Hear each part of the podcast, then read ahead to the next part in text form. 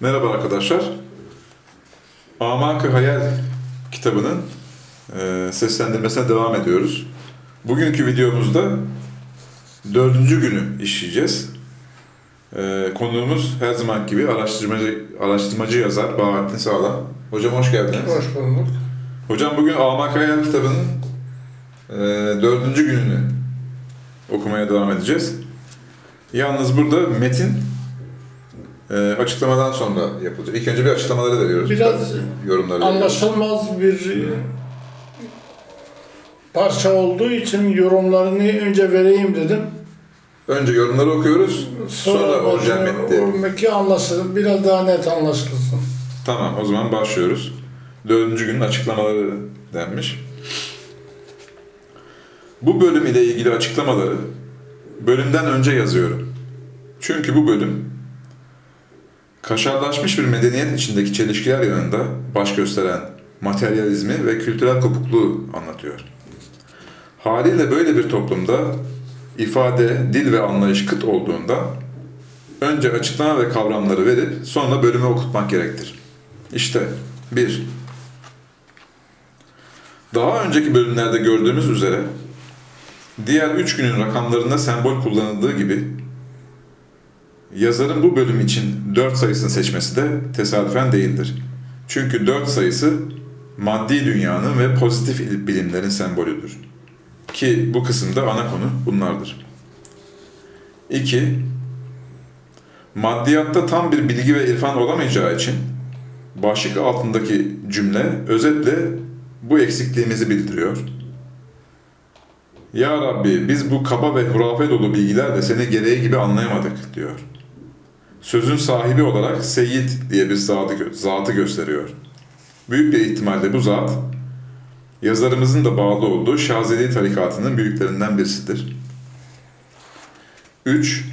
Sosyal ve maddi alem başta maneviyat olmak üzere imtihan dünyası olduğundan bu dördüncü gün için meydana imtihan ve ariflerin toplanması ismiyle bir alt başlık konulmuş.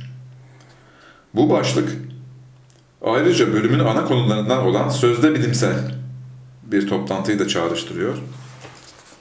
4.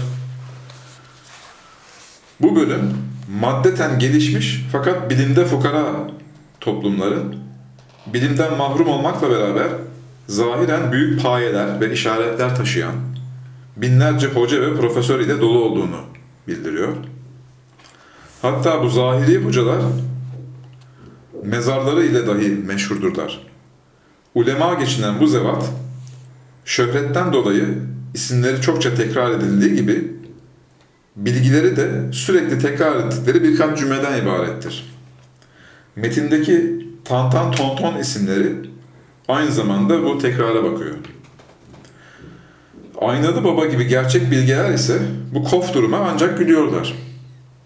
Bu çürümüş toplumlar özellikle yeni nesiller için tam manasıyla karanlık bir ortamdırlar. Yeni nesiller böyle toplumlarda kendilerine ancak dar ve karanlık bir oda bulabilirler. 5.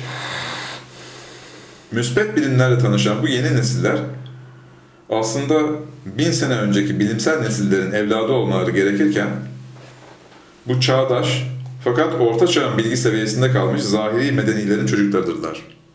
İşte kahramanımız Raci de bu çağdaş çocuklardan biridir. O, pederim öleli bilmem kaç sene, kaç bin sene oldu demek de nesiller arası bu kopuk durumu dile getiriyor. Böyle bir çağ ve böyle insanlar aslında tam karanlık içinde oldukları halde her şeyi bildiklerini sanıyorlar. Bundan dolayı da modern çocuklarıyla iletişime geçemiyorlar. 6. Aslında bunların da beklediği bir yeni çağ var.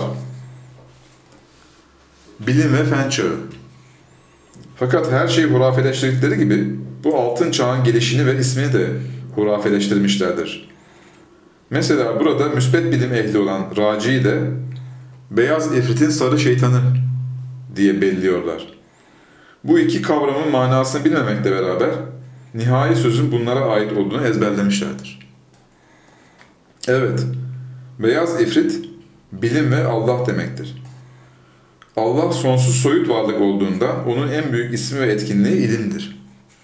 Sarı şeytan da başta fen bilimleri olmak üzere Allah'ın insanlığa ikram ettiği bilgiler demektir. Ki realitenin varlığının ispatında söz bunlarındır. Kahramanımız Raci, maddi manevi ilimlerde, özellikle fen ilimlerinde zirve bir makamda olduğunda tesadüfen bu ünvanları ona veriyorlar. Burada şeytan ve ifritten maksat zeki ve ruhani varlıklar demektir. Bizim bildiğimiz kötü varlık manasında değildir. Beyaz ifrit yani bilgi altın semada yani maddi alemde mor şeytanlar, bilinçli kişilikler yarattı. Yani melekler bu evrende bilinçli ve bilgili güçlerdir. Her türün bir meleği var. Bu türlerden bazısı da bugünkü akıllı insanın kökenini, atalarını oluştururlar. 7.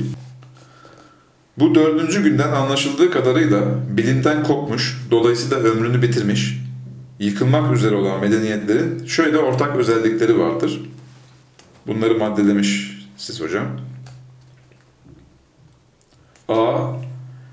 Mimaride ve musikide, fıkıh, cedel ve tartışmada çok gelişmişlerdir. Fakat gerçeklik ve müsbet bilimlerden kopukturlar. Her ne kadar bilim kavramı onlara binbir meşale yakıp törenler düzenlese de.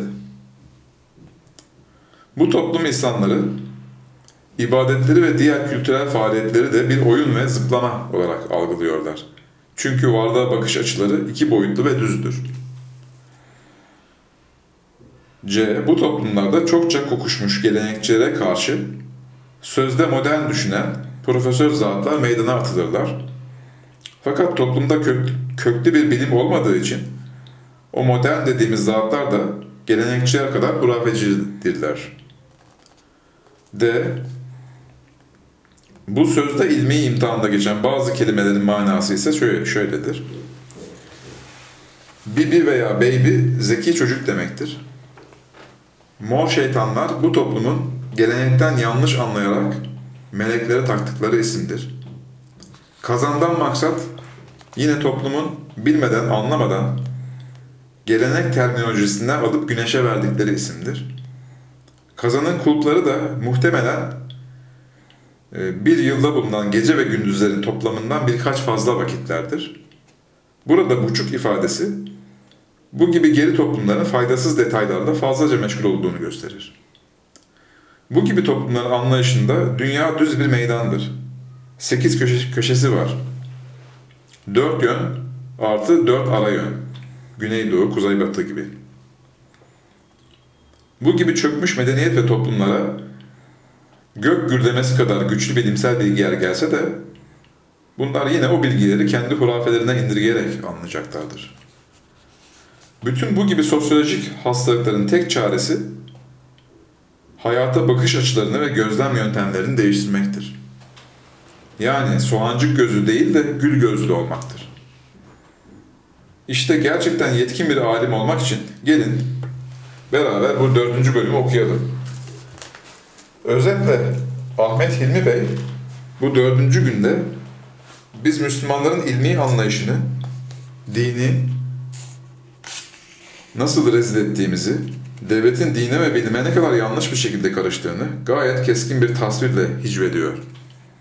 Üniversite olan her yerde ilmin olamayacağını anlatıyor. Osmanlı gibi kahiri güçlü bir devletin yıkılış sebebini açıklıyor. Açıklamalar burada bitti hocam. Evet. Şimdi bu açıklamalar çerçevesinde metni okuyabiliriz. Evet. Metinde şey sorulacaksa onu da bir daha hatırlatmaya çalışalım. Tamam hocam. Gerekirse aralarda ben size tekrar soru yöneltirim. Tamam. Dördüncü gün Dördüncü günün alt başlığı da imtihan meydanı, bilgeler meclisi. Ey mutlak manada bilinen Allah'ım! Seni gereği gibi bilemedik. Sen bizim hayallerimizin tasavvurundan münezzehsin. Hazreti Seyyid. Yani gerçekle gerçeği algılama arasındaki Fark. farkı burada uygulamıştım hocam. Daha önceki günlerde olduğu gibi Cenab-ı Aynalı'nın malikanesine gitmiş ve her günkü gıdamı yutmuştum. Malihanesi değil kulübe. Kulübe, mezardaki kulübe. kulübeydi kastediyor. Bugün kulübenin önünde oturacak yerde Aynalı beni aldı. Mezarlığın en ücra ve caddeye uzak bir köşesine götürdü. İri bir mezar taşını göstererek git şu mezarın üzerine uzan. Herifin başındaki müthiş kabuğa bakılırsa yaşadığı dönemde büyük alimlerden biri olması hatıra gelir. Gülerek git o koca alimin ruhaniyetinden feyiz al dedi. Gittim. Mezarın üzerine uzandım. Birkaç dakika merhumun kavuğu hayalimde bin türlü şekil aldıktan sonra aynalının çaldığı neyin hazin iniltilerini dinleye dinleye dalmışım. Bilinçaltına geçti. Geçti.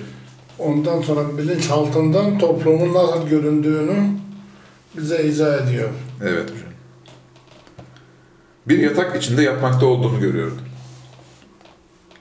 Oda zifiri karanlık. Fakat her yönden karanlık. Bir süre bekledim. Karanlık sinirlerimi fena etkiliyordu. Nerede bulunduğumu anlamaya çalışırken odanın kapısı açıldı. İçeri bir adam girdi. Kalktın mı oğlum dedi. İçeri giren adamı karanlıktan göremiyordum. Yani bizim bildiğimiz türde bir görme çeşidiyle göremiyordum. Fakat acayip bir duygu bir nevi görmek yerine geçiyordu. Anladım ki gelen adam pederimmiş. Pederim vefat edeli uzun zaman olduğundan bu adamın bana oğlum değişine şaşırıyordum. Soruyu tekrar etti. Oğlum kalktı mı? Evet dedim. Lakin sen benim babam mısın? Herif şaşkın bir sesle oğlum çıldırıyor musun dedi. Ben hayır fakat e, önceki pederim öleli vah vah oğlumu cinler esir almış zavallı saçmalıyor. Ardından durumu kavradım. Bilimin olmadığı toplumlarda nesiller arasındaki kopukluğu dile getiriyor. Evet hocam.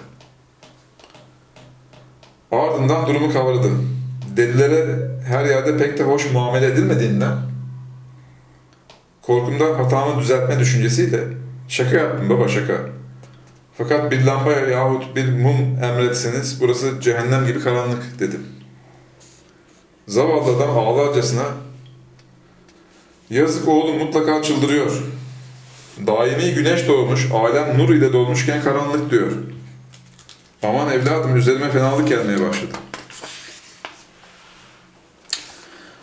Oda tamamıyla karanlık olduğu halde babam aydınlık olduğunu iddia ediyordu. Bu defa babam olduğunu iddia eden adamın deli olduğuna ben kanaat getirmeye başladım. Herifi kızdırmayarak atlatmak fikriyle Babacım evet güneş doğmuş burası doğru fakat pencereler kapalı olduğu için ışığı odaya girmiyor. Aman ya Rabbi mutlaka bizim oğlan çıldırıyor. Bire oğlum hiç güneşin ışığına bir şey engel olabilir mi? Sen deli misin nesin? Adamın şu cevabı üzerine her nasılsa bir tımarhaneye düşmüş olduğuma güçlü bir şekilde inanmaya başladım. Biraz sonra odaya annem olduğunu iddia eden bir kadın, birçok amcalarım, dayılarım ve diğer yakınlarım girdi. Pederim bunlara yana yakıla çıldırmak üzere olduğumu haber verdi. Bunlar başıma üşüşerek bir takım tuhaf ve delice sorular sorarak beni bıktırıyorlardı. Her ne desem deliliğime hükmetmelerine sebep olacağını bildiğim için konuşmamayı tercih ettim. Babalığım yanında oturmuş kederinden ağlıyordu. Bense ne yapacağımı ne diyeceğimi şaşırmış kalmıştım. Bir aralık cebimde kibrit kutusu bulunduğunu hatırladım. Hemen çıkarıp bir tanesini yaktım. Gördüğüm manzara o kadar tuhaftı ki istemeden uzun kahkahalar atıyor ve sıkıntımın şiddetinden iki tarafıma yuvarlanıyordum.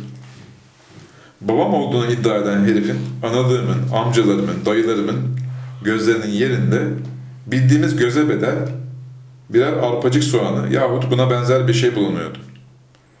Yani bu biçarelerin tümü beş duyunun en yükseği ve gereklisi olan görme duyusundan gözden mahrumdular. Ben kahkahayı koparır koparmaz odadaki halkın aldığı manzara o kadar umulmadık ve gayrimakul idi ki kahkahaları kesmek şöyle dursun. bence gülüş hastalığına sebep olan bir şekil, sinir krizi şeklini aldı. Babalık, analık ve diğerleri dörder ayaklı olmuşlar ve bütün güçleriyle zıplamaktaydı, zıplamaktaydılar. Bir müddet böylece zıpladıktan sonra evvela babalığım yanıma geldi, elimi tuttu, öptü. Ey beyaz ifritin sarı şeytanı! İktidar sana mübarek olsun. Bin senedir cümle alem seni bekliyordu. Nihayet büyük bir mucize olarak Bir miktar bilim var ya, kibrit kutusu var onda. o mu aydınlattı ortada? Aydınlatıyor bir miktar. Nihayet büyük bir mucize olarak güya benim neslimden dünyaya geldin. Bin senedir beklediğimiz sesi çıkardın. Şimdi bütün kızıl şeytanlara haber vereyim, gelip elini öpsünler, her yere haber göndersinler, dedi. Bulduğum zeytinyağıyla bir kandil oluşturduktan sonra biraz yemek yemeye niyet ettim. İşte o sırada memleketin padişahı, vezirleri, alimleri evimize doldu. Hepsi bana Beyaz İfrit'in Sarı Şeytanı Hazretleri diye acayip bir ünvan vererek son derece hürmet etmekteydiler. Sokaklarda tellallar dolaşarak İzah, kısmında sarı ev- beyaz efrit izah, izah edildiği için bir daha tekrara gerek yok. Beyaz İfrit eee, bilim Allah demekti değil mi? Allah s- sarı şeytan da bilim demektir. Beyaz efritin sarı şeytanı. Evet hocam.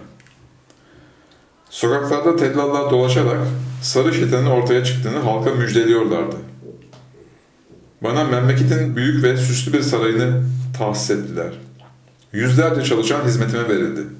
Ben de yavaş yavaş bu garip hal- halkı incelemeye koyuldum. Bunlar tam anlamıyla kör değildi.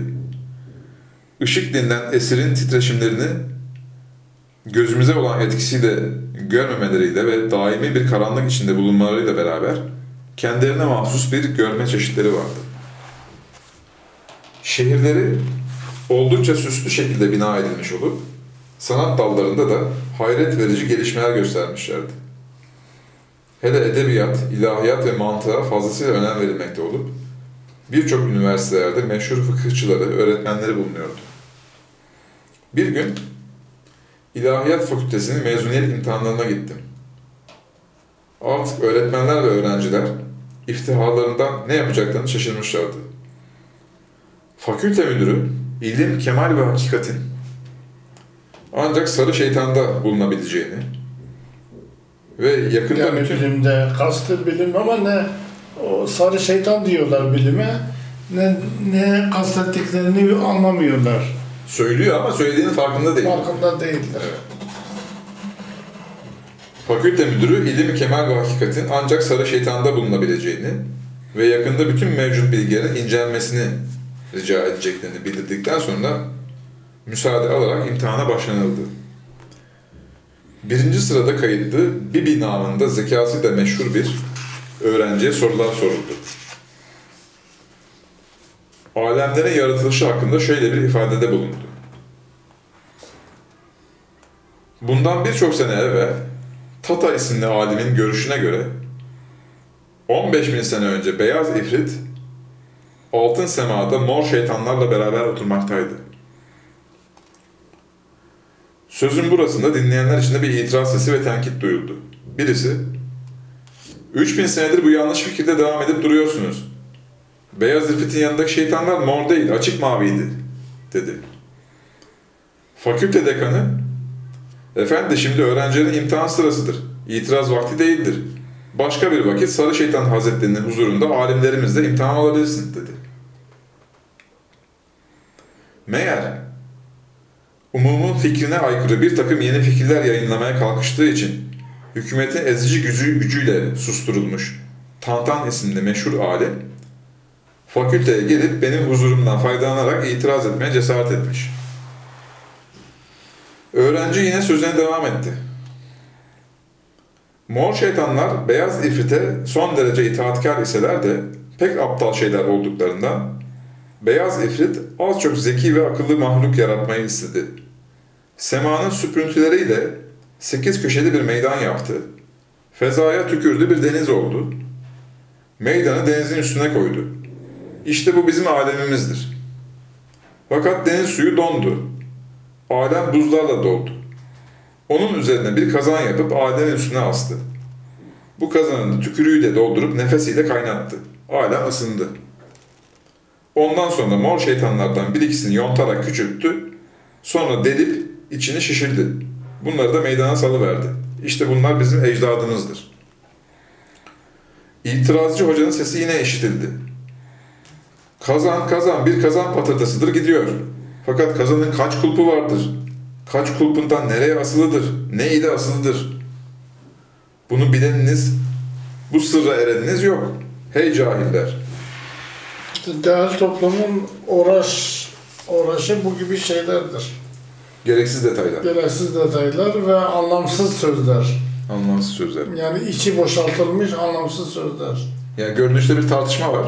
Görünüşte bir tartışma var. O tartışmanın bir manası da var. Fakat o mana kaybolmuş. Boşuna tartışıyorlar. Kof yani içi. İçi boşaltılmış bir tartışma. Nihayet iki taraf gürültüyle tartışmaya başladı. Padişahın onayıyla öğrencilerin imtihanı ertelendi ve bir haftaya kadar bütün meşhur hocaların huzurunda fikirlerini arz etmeleri kararlaştırıldı. Ben hangisini gerçek bulursam gerçek bilgi onun bildikleri sayılacaktı. Meclis dağıldı. Bir hafta sonra şehrin en büyük meydanında yüksek bir kurul kurulmuştu. Ben yani sarı şeytan büyük çanaklar içerisine zeytinyağı doldurarak kandiller meydana getirmiş, meydanın her tarafına koydurtmuştum. Ulema iki fırka olmuşlardı. Birisi Tantan'ın başkanlığında dini yenilikçiler ve itirazcılar grubuydu.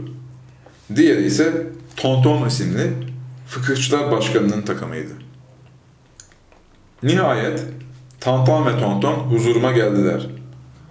Tonton dedi ki, Ey Tantan, binlerce senelik araştırma ve meşguliyet neticesi olarak elde edilen ilmi neticelere boş yere itiraz caiz değildir. Şimdi şarlatanlık sırası geçti. Haydi bakalım.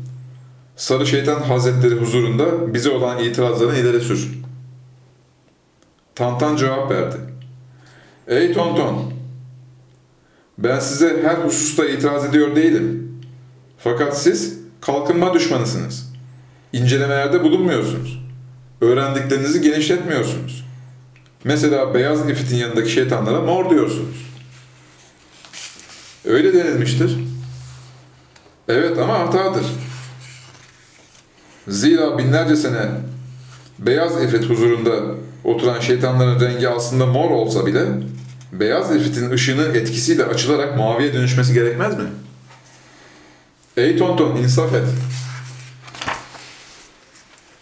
Olabilir lakin bu bapta delil yok. Nasıl yok? Ateşin karşısına katı bir cisim bıraksak nihayet yumuşuyor. Hatta bazı cisimler eriyor. Demek ki mor şeytanlar da şimdiye kadar mavi olmuşlardır. Dedim ya olabilir. Alemin üstüne asılan kazan sayesinde bize hararet geldiğine inanıyorsunuz değil mi?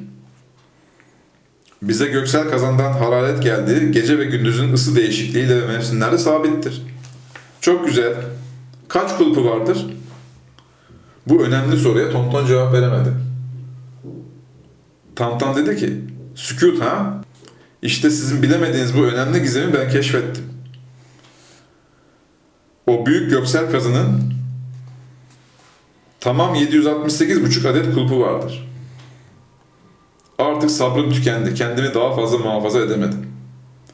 Güneşe göksel kazan ismini verip nefesle kaynatmak gibi hezeyanlar bir tarafa buna 768,5 kulp vermeyi bir sır ve bir ilim faz edişe dayanamadım. Kahkahayı salıverdim.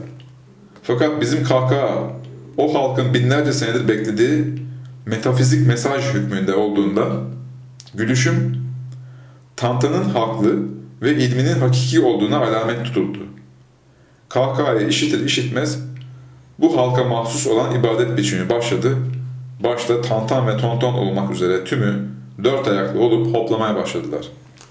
Kahkahalarla uyandım. Aynalının gülümseyen çehresini gördüm. üstün insanların birbirine karşı kıyas yapmalarına, alimlerin fikrinin güzelliğine ne buyurursunuz? İşte varlıkların gerçeklik bilgisine oranla insanların ilmi, Tantanın keşfinin benzeridir. Sonuna kadar da böyle olacaktır. Zira ki insanların gözü gerçekleri görmekte arpacık soğanın kıymet ve nispetindedir dedi. Dördüncü gün burada bitti hocam. Evet, bilim halka yayılmadığı için İki tarafın arasında karşılıklı tartışma şeklinde mi devam ediyor? devam ediyor ve anlamsız sözlerle, konularla da meseleler alevleniyor. Ve sonuç yok. Sonuç da yok. Bir Karanlık, karanlık devam ediyor. Görmüyorlar. Bunlar ibadetleri de dört ayaklı bir iş gibi yapıyorlar yani. İbadet, bilim olmadığı zaman ibadetin bir anlamı da olmuyor. Hmm. Zıplama, ibadetleri zıplama olarak yapıyorlar. Yani tamamıyla bir şey, şekilli bir, Bir ritüel gibi. ibaret kalıyor. Evet hocam. Hocam çok teşekkür ederim Ben teşekkür ederim. yorumlar için. Arkadaşlar Alman Kaya kitabının seslendirmesine devam ettik bugün. Dördüncü gün ile. Dördüncü günü burada da bitirdik. Haftaya beşinci günde görüşmek üzere. İzlediğiniz için teşekkür ederiz. Hoşçakalın.